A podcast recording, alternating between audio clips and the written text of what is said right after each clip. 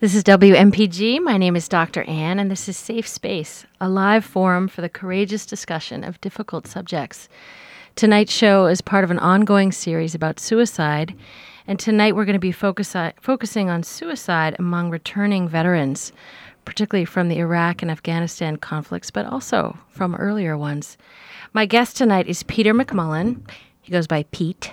Pete is the Suicide Prevention Coordinator for the VA. He's a psychologist. He's been working at the VA for the past 3 years. His training and background is in family therapy, and he also worked here in Maine at Youth Alternatives before that for the past 8 years. Pete, welcome to Safe Space. Hi, thank you very much for the invitation. How big a problem is suicide among returning vets? It's getting to be, in terms of a mental health issue, one of the bigger issues compared to medical issues going on for them. They can have medical injuries, but the mental health ones are actually becoming more of a forefront, just in terms of the numbers, the percentages of those who are really asking for mental health help. It's actually quite growing. And among those with mental health issues, how much is thoughts of suicide and or attempts at suicide? How big a problem are we thinking about, maybe in Maine or nationally? It's sort of, the rates are climbing really quickly, and so that's why there's a lot of attention to it in terms of the rates have climbed maybe 2-3-fold before, comparing it before the war versus after the war. So some rates now are quite high as compared to the general population. And can you give me, when you say quite high, are we talking like 10% of people who come back think about suicide? Or it's the way they kind of look at it in terms of rates would be based on large groups. So out of 100,000 people of a certain age, how many would commit suicide? So that's how they kind of give those numbers. Basically, in the state of Maine, we have some information that helps us compare veterans versus non-veterans and their suicide rates. And so it can be something like, if you're a veteran under the age of 45, it can be somewhere around 30 out of 100,000 versus the general population would be, say, 15. So it could be 2 to 3 times more. I see what you're saying. So I want to ask you to help me get inside the mind of someone who's coming back from fighting overseas. And so they've been looking forward to being home, probably just desperately. They're home. And what is it like to come home from an overseas conflict like this? I kind of can tell you more or less about it in two different ways. Part of the team that assesses them on their third day back in Maine. So when they first come back, we're assessing them for mental health issues right off the bat, and they're very happy to be home. So at that point, we're not expecting to see a lot of people saying, yes, I have all these issues. It kind of can really come on more quickly, maybe 2 or 3 months later on, that they're having a hard time functioning. They are thought it would go much better, but it's not. They can't function in the general public. They start feeling like they don't belong here. They start having very intense temper issues. So there can be a whole range of symptoms and behaviors that really stand out. Some of them have a sense that they've had a lot of loss. They've had a lot of guilt about what happened over there. And they don't have a sense of being able to talk about it or connect to anybody here who's not been there. It's sort of a very different club. If you're not part of it, they really have a hard time communicating with you about it. And is that partly because they feel like people can't bear to really know, or they just like change the subject, they don't go there? It's a sense that they may not understand the full intensity of it, of seeing someone really die next to you, or seeing what happens when a building gets blown up and what that's like after. It's hard to train anybody for that who's 18 to 20 years old. Some of my clients have really talked about how they don't want their families to know, because they're going to be judged, and they'll be judged like they're not human anymore. My son or daughter couldn't have done that. And so it makes it very, very hard for them to feel like they're accepted anywhere anymore. I can imagine they may also struggle with self-judgment. I can't believe I did that, or I was part of that. Yeah, and they do. And it's very hard for them to get into that. And when I'm working with them in terms of the PTSD program, it's a very careful process of how to help them slowly get toward enough trust with the therapist to really start getting into those specific things that have happened. So you mentioned the PTSD program. Maybe it's a good moment to explain. What is post-traumatic stress disorder? It's a certain cluster of symptoms that are sort of a pattern to say that you've been through a trauma. After the trauma, you really are not functioning real well. And it can include really intense memories of what you've been through that you can't control. You can't shut that off. You can't shake it. It can be that these memories really have an intense reaction to you. They can make your heart race. You can feel very uncomfortable. You can have a desire to kind of avoid even thinking about anything that's going to make you think of that. So you stop watching the news because you can't deal with that, because you blow up every time you kind of do that. They can't sleep. They have severe nightmares, really bad nightmares. Many of my clients have told me they've gone up in the middle of the night and had to change the sheets because they're just sweating profusely with it. So, and they don't know why this is happening. They feel like they're the only ones going through it. And yet I tell them that it's like cookie cutter. It's so similar to all my other clients in terms of the patterns that they're having. So they feel ashamed and isolated with it. They do. Their families may or may not understand. They don't understand why you just can't shake it off. And, you know, you're back in the U.S., having McDonald's, you know, feel nice.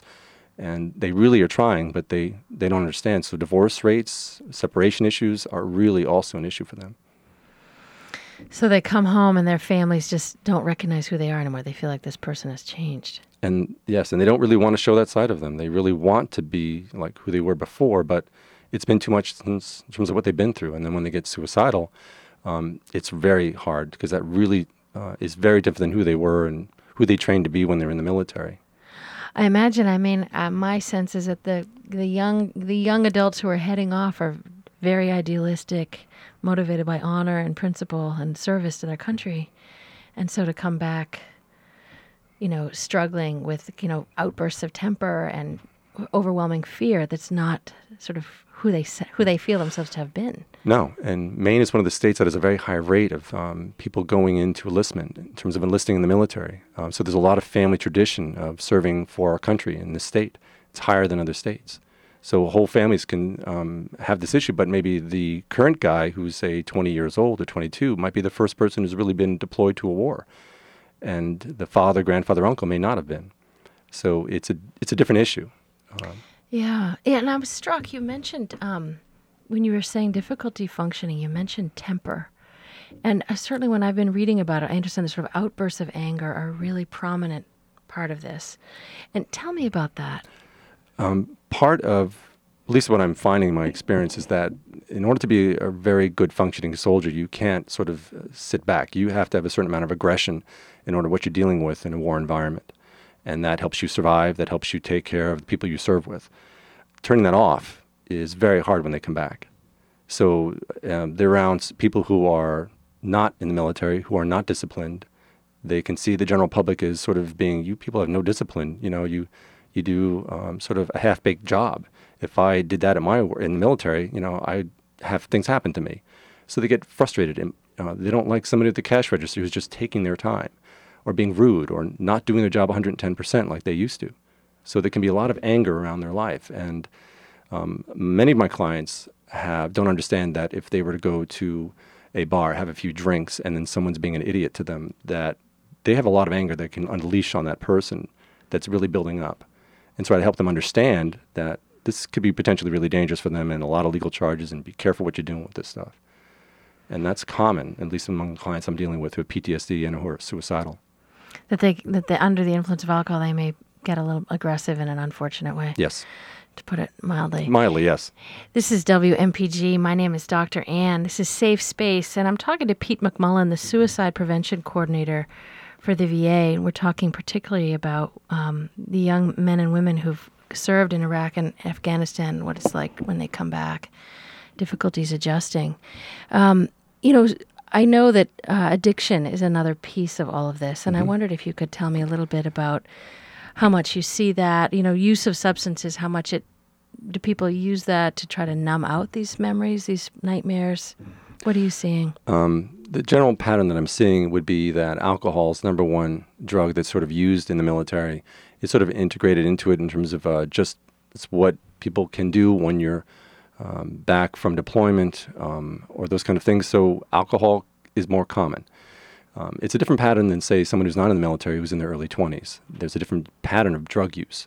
If you've been in the military, you're less likely to use other kind of drugs, say heroin, cocaine, versus if you've not been in the military, those could be more common. So it's interesting for me to deal with a lot of 20-something guys who are dealing with alcohol as their main issue.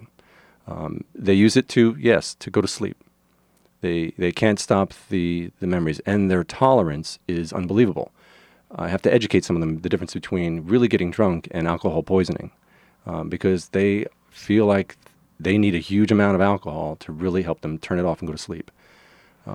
So their adrenaline is in some ways amped up so high that to quench it The amount of alcohol is very high. It's that and tolerance. If they keep using alcohol repeatedly, a six-pack will barely show any symptoms. You barely could tell they've had any alcohol because a six-pack is just their base. And they can go to 10, 12, 15 beers, 20 in a given night. So it can be that level that they need to use that to go to sleep and then have some sleep. Right, and then the downside being, as you were mentioning before, that alcohol can also remove inhibitions and make it more likely for things to become violent potentially. Yep. It's very interesting for me when you were saying that if aggression overseas in a situation of armed conflict is actually potentially life-saving, then it's very hard to let go of that when you come back here. And that makes sense for all of us as we grow up. The things that work for us, they are reinforced, we tend to do again and again. Yes. The certain symptoms in PTSD can be really functional in a war environment, such as that one, being hypervigilant. Having someone being hypervigilant, scanning your area all the time, looking for threats. They can do that here back in Maine. They know it's Maine. It's a little bit safe, but they don't feel safe. But that's required in order to survive in a war environment. So you just can't shut that off, especially if, say, you're a National Guard member and you may be asked to deploy again. You don't want to get dull. So it's very much of a challenge to say, relax, try to relax. You're back in the U.S. You know. I see. So for someone who might get deployed again, and of course what we hear is that people do get deployed again. That's, in fact, the norm, it seems. Yes. So there's a feeling like I can't really let down my guard because I have to stay on. I have to go back out there. Right, exactly. And it gets to be a challenge for them to even access care, to be concerned about labels. That might happen for mental health. If we label them PTSD, what will that be like for their career and their future in the National Guard? So tell me more about that. Is there reality to that? Has the culture around that changed? I've been to, luckily the VA and the Department of Defense have joint conferences now where we're trying to connect the services given at the VA versus the DOD and what they're dealing with, the Department of Defense, the military. The military high-end people, the general level, the Pentagon, they're aware that the culture needs to shift about this and have a more supportive mind to the issue of suicide and suicide prevention. So at the very top, there's support for an openness about this. Trickling it down to every single National Guard man and woman is really hard because, and again, even the command staff that I've worked with here locally in Maine, they're very good. They're aware that there are National Guard members who have mental health issues, and their knee-jerk response is not to dismiss them out of the National Guard. And I've seen that happen among the people I'm working with, the clients I've worked with, those kind of things. There are times when someone can't be redeployed, but it's kind of blatantly obvious. It's sort of like very clear that this person is really gone to a point where it may not be ready. It may not be the right thing for them. So mm-hmm. I've seen it that they're really trying, but getting that out of the culture of every single person in the National Guard and risk your financial future and your career, that's not easy for them. I mean, I can imagine even at a non-career advancement level, although that's obviously very relevant, you know, the culture of the military is macho culture, and asking for help, showing vulnerability is in fact a very brave thing to do, I would suggest. It is. And I have certain clients who will not really agree to regular sessions. Even though they're very suicidal and they have issues going on and they need the help, they feel that coming to me is a sign of weakness, and that really goes against their core sense of who they are. So, okay, call me when you need to. I'll work at your pace, but call me before you lose your marriage, you lose your job, you get in jail. And so I work with them in terms of what pacing they want. And so, like, I know certain phone numbers. If someone's calling me, I know that I have to take this right now, sort of thing. It's a few. Right, I can imagine. So I want to shift now a little bit more to suicide in particular. Okay. So you are a suicide prevention coordinator. Yes. Which is quite a title. How do you go about trying to prevent it? I mean, what are your tools? There's certain mandates in terms of what the job's supposed to do. One is that I'm required to provide training and making sure that every staff member in the VA in Maine is trained in suicide prevention in terms of recognizing warning signs and those kind of things. Right down to the barber, the food servers, the volunteer drivers, everyone. There's 1,200 people. And so we have a system in place of kind of doing that. So there's that one part of it, making sure everybody who works at the VA is aware of that. I can also do outreach work where I provide training outside the VA to any providers who sort of may ask for that. And through USM, I've been asked to do them through the Maine Military Community Outreach Network, a network of mental health providers who want to work with the military. I'll provide training there. The other thing is to just flag people who are really at high risk. we can identify and help with the other mental health providers. These are the people who are probably at the highest risk that we can see, and we can actually put extra attention and emphasis on making sure that they get care that they need. So we're trying to do different things that way. I will work with someone who may not be eligible for services through the VA right now because they're suicidal. And so I can go beyond the basic tenet of, hey, sorry, you're not enrolled right now, you can't come into the VA, so sorry. Whereas my job can go beyond that. Say, no, I'll work with you and help you get connected and deal with the issues that are the barriers. That feels very important because certainly in my reading and preparing for this interview, I read that, the suicide prevention coordinator position in some ways was established because there were some very tragic cases of suicide where the person couldn't get help when they needed it. Yes, it was Joshua Omvig, and that was a very publicized national case that was put in front of the Congress. And the family obviously had to deal with their son committing suicide and sort of turn that experience into making sure that that wasn't repeated elsewhere, and really push the government to give the VA the funds and the mandate to get really more involved in this. And since then, it's actually done quite a lot of work. And so you've been doing this for 3 years. Yes. How do you feel hopeful about whether this is being able to make a difference? On my level, yes. I mean, on my level with the clients, I see the things that we do. I feel like if the position wasn't there, it would be really hard for certain veterans to sort of deal with the system to get the care that they need. It's very hard for someone who's in their early 20s to admit that they need help. And the VA can be a big bureaucratic system to deal with. So I think me being involved as a problem solver, helping someone kind of get in here, I can see that happening. I have to feel hopeful in terms of what we're doing, in terms of just getting into the mental health field. It's not just myself, but I think anybody who works in mental health feels that they can make a difference when someone's coming for them for help. That's what we all do this for. Indeed. Surely you would not be doing it unless you felt hopeful. Yes. And so you yourself work with many very suicidal people. I do. And how is that for you? It's not boring. I have a certain day. I have to be fluid in what I'm doing during the day. So an issue today took up about 2 hours of my time for this one veteran who needed it. Yesterday was a 3-hour issue with another veteran, in between my clients and those kind of things. I like the kinetic energy in the job itself. It goes fast. I find that I have good response from other service lines in the VA. If I need primary care docs or the geriatric unit or other units or the pharmacy to do something extra for the veteran because of that, I can make that happen, and people are very responsive. So it's rewarding in that way. I can imagine. That sounds great. I know there's something called vicarious PTSD, vicarious traumatization, where you're hearing these horrible stories day in and day out, and do you find that you start to have nightmares? Not nightmares about it. It's more a matter of the stress for me is if someone's going through that, and there really is something that's sort of making it harder for us to provide care to that person, or he's just not wanting the help, or he's just suffering out there, and I really can't get him in. Those are the hardest things for me. Getting through the individual traumas, when some of my clients get to the point of discussing a specific trauma and getting through it, and it's very rare for them to do that, it's really a very careful session. Usually I find that to be a very good experience for me to kind of get through. I don't feel like I'm picking up on this or I'm absorbing this trauma for them. I find that I can really help them go through it. They're going to have a bad night after. Mm-hmm. After the session's over, they're going to have a rough night. I warn them about it, but I really commend them for kind of going through that with me. And I usually find it to be a positive thing because I can have them look at it from a different perspective. I can imagine it would be very moving, in fact. It can be. Yeah. So the thing that really kind of gets to you is if you can't reach someone, if someone can't come in and get the help that you so wish you could give them. Mm-hmm. So they're suffering and you just can't. Yep. And they just won't, for whatever reason, they won't follow through. They don't want to follow through. They're not ready to. Mm-hmm. And they're young, and they feel like they want to truly handle it, but I really get worried about how they're going to do, and you don't know if they're going to get suicidal.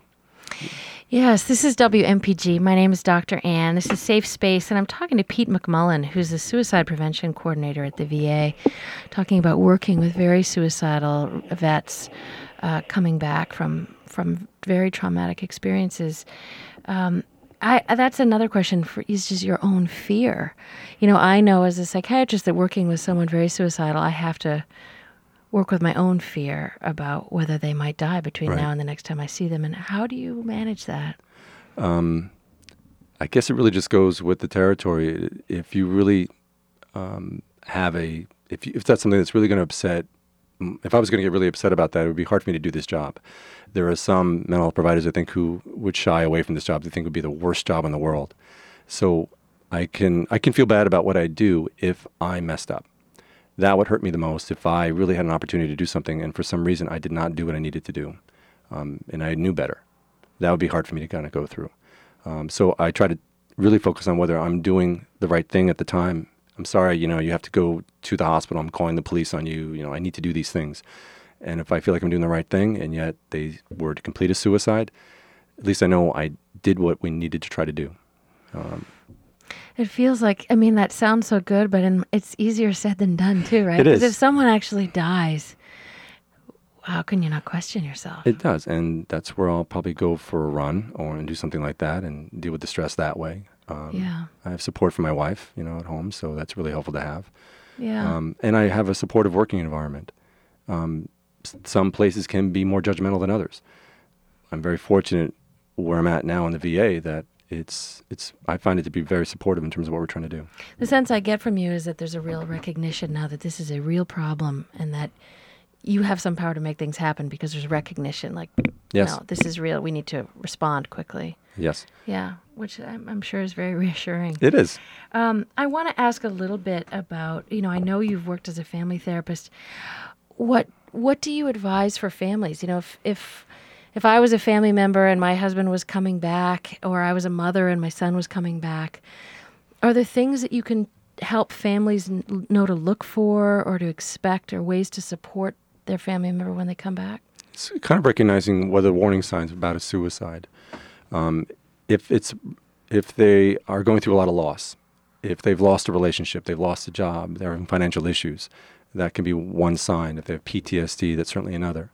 If they have traumatic brain injury, in other words, if they were around an IED explosion and cognitively they're not the same person they used to be, that's another area to be concerned about when it comes to suicide.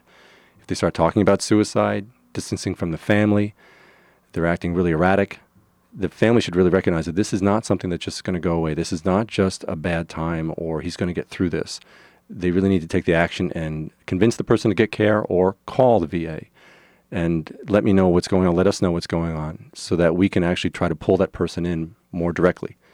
Now, when you say call the VA, I wouldn't know where to begin. How do you call the VA? Who do you call? You call the VA and you call area code 207-623-8411. That's the main number for Togus. Say that number again. 623-8411. Okay. That's the number to Togus. And you hit the operator, hit O, and ask to speak to somebody in the mental health clinic. If it's after hours on the weekends, you ask to speak to somebody in the emergency department. And then we have our mental health staff around who are very familiar with how to work with somebody who's going through this. And we take information from the family members and, then we'll take it from there. We'll try to contact and pull that veteran in. So it feels really helpful to hear this. So there's concrete things a family can look for and do if they get really worried. What about even before that? Are there things that families can do to understand what their loved one is going to be going through, about how hard an adjustment it's going to be? You were speaking before about the sense of isolation, not belonging, not being able to share their experience. How can the family know how to navigate that with somebody? I think the way to navigate it is to just continue to offer the support. It makes a huge difference. Family members are very, very important to anybody coming back because of just what kind of support are they getting when they come back. It's very hard for an alienated 24-year-old who's never had a good relationship with his parents, who really has been on his own since he's 18. That is very tough. If they have one brother or someone in the family who's close to them, that's great to have that. They want to know that they're not monsters. They want to know that they're still accepted. If a family member convinces them, this is not normal. This is not just, I really need you to do this for me. I need you to get to a mental health provider because you're scaring me. And I'm really worried about you and I'm taking this seriously. So don't underestimate, if it's a family member, don't underestimate the influence you have on this person. You can be very helpful in getting them into the care when they feel like, hey, I want to be on my own 2 feet. Yeah, it feels helpful to hear. I'm thinking about the issues that you're talking about, the challenge of helping someone actually get to the point where they feel safe enough to talk about what really happened, mm-hmm. and how different they feel from people who haven't gone through it. And in my mind, I'm thinking it's like the experience of maybe losing someone right next to you, or the experience of participating in killing another human being. Mm-hmm. And what have you found as a therapist helps people when they, if they do have the courage to really talk to you about it? You said something about I help them see it in a different way. Tell me what you meant by that. There can be a lot of distortions in terms of what they're coming back with. They can think about an event in a very specific way and find ways to sort of feel that they were responsible in ways that from a logical point of view, they weren't. They were in a different, I mean, from our objective point of view, it doesn't look that way at all. So you were in a war environment. This is what happened that night. These are the decisions you made, and this is how it ended. Back it up. How? Yes, if you knew this was going to happen, you would have done B instead of A, but you didn't. And so where did you make, you tell me, where did you make the mistake? You know, where did you really deserve that? You're acting like you shot the person yourself, you know, and yet you didn't. So I have them sort of look at it from different kind of points of view with that. Now, again, the work with getting into trauma can be very different for different therapists. The PTSD program that we have really works first at cognitive behavioral issues. It doesn't get into individual trauma work at the beginning. It really is a matter of looking at how they can change their thinking without getting into specific traumas, because that can be tough. You need a fair amount of trust or safety before you can really do that work. But once they get to that level of work, that's one way of how I can, that's how I kind of work with my clients in doing that work. So really what you're saying is the enormous suffering caused by self-blame. Yeah. By deep self-judgment. It can be. And that's a big part of the suicide-related issues in terms of I don't have a good reason to live anymore. I don't have value enough to live. And those kind of things can come up in their mind. So maybe that's, you know, I'm just thinking about what we as the community of, you know, Americans receiving these people home. It reminds me of sort of the Vietnam era where the feeling was, you know, that people were being blamed for having committed atrocities and they were ashamed to have been part of it. And we've learned a lot, I think, as a country. We've learned a lot, yeah. But do you think that the reception do the young men and women who are doing this, do you think they receive the kind of honor that they need when they come back? It's dramatically different from Vietnam. To compare those two would really be night and day, because Vietnam was just itself such a learning curve, and in some ways of that, such a mistake for us as a country. No one is blaming the soldiers coming back. I mean, it's extremely rare. Except themselves, it sounds like. Around them, they go to a restaurant, you know, hey, if they go to, and they find out they're wearing their uniform, those kind of things. So they get free dinners and stuff like that. So it's a good response from the general public. That's great to hear. So we're going to have to end, Pete, but I want to ask you, if someone listening tonight is struggling with feeling suicidal themselves or knows someone that they worry is suicidal, what is a number? You gave us the number for the VA, which was 623-8411. Right. But is there a suicide hotline also that you'd recommend? There is. There's one specific to veterans. It's connected to the national hotline. It's 1-800-273-8255. Veterans should hit 1 right off the bat, and they'll be connected to the VA call center. Tell me that number one more time. 1-800-273-8255. Pete McMullen, thank you so much for being my guest at Safe Space. Very appreciate it. Thank you very much. So I've been talking to Pete McMullen, the suicide prevention coordinator here in Maine for the VA. We've been talking about suicide among returning vets. If next week, I'll be also continuing the series about suicide. If you have a request or a suggestion for a future topic, please email me at drannwmpg@gmail.com. I want to thank especially Jen Hodson for doing the sound tonight, Neil McKenty for being my consultant, and Maurice Lennon for the music. Coming up next is Money Talks with Allison.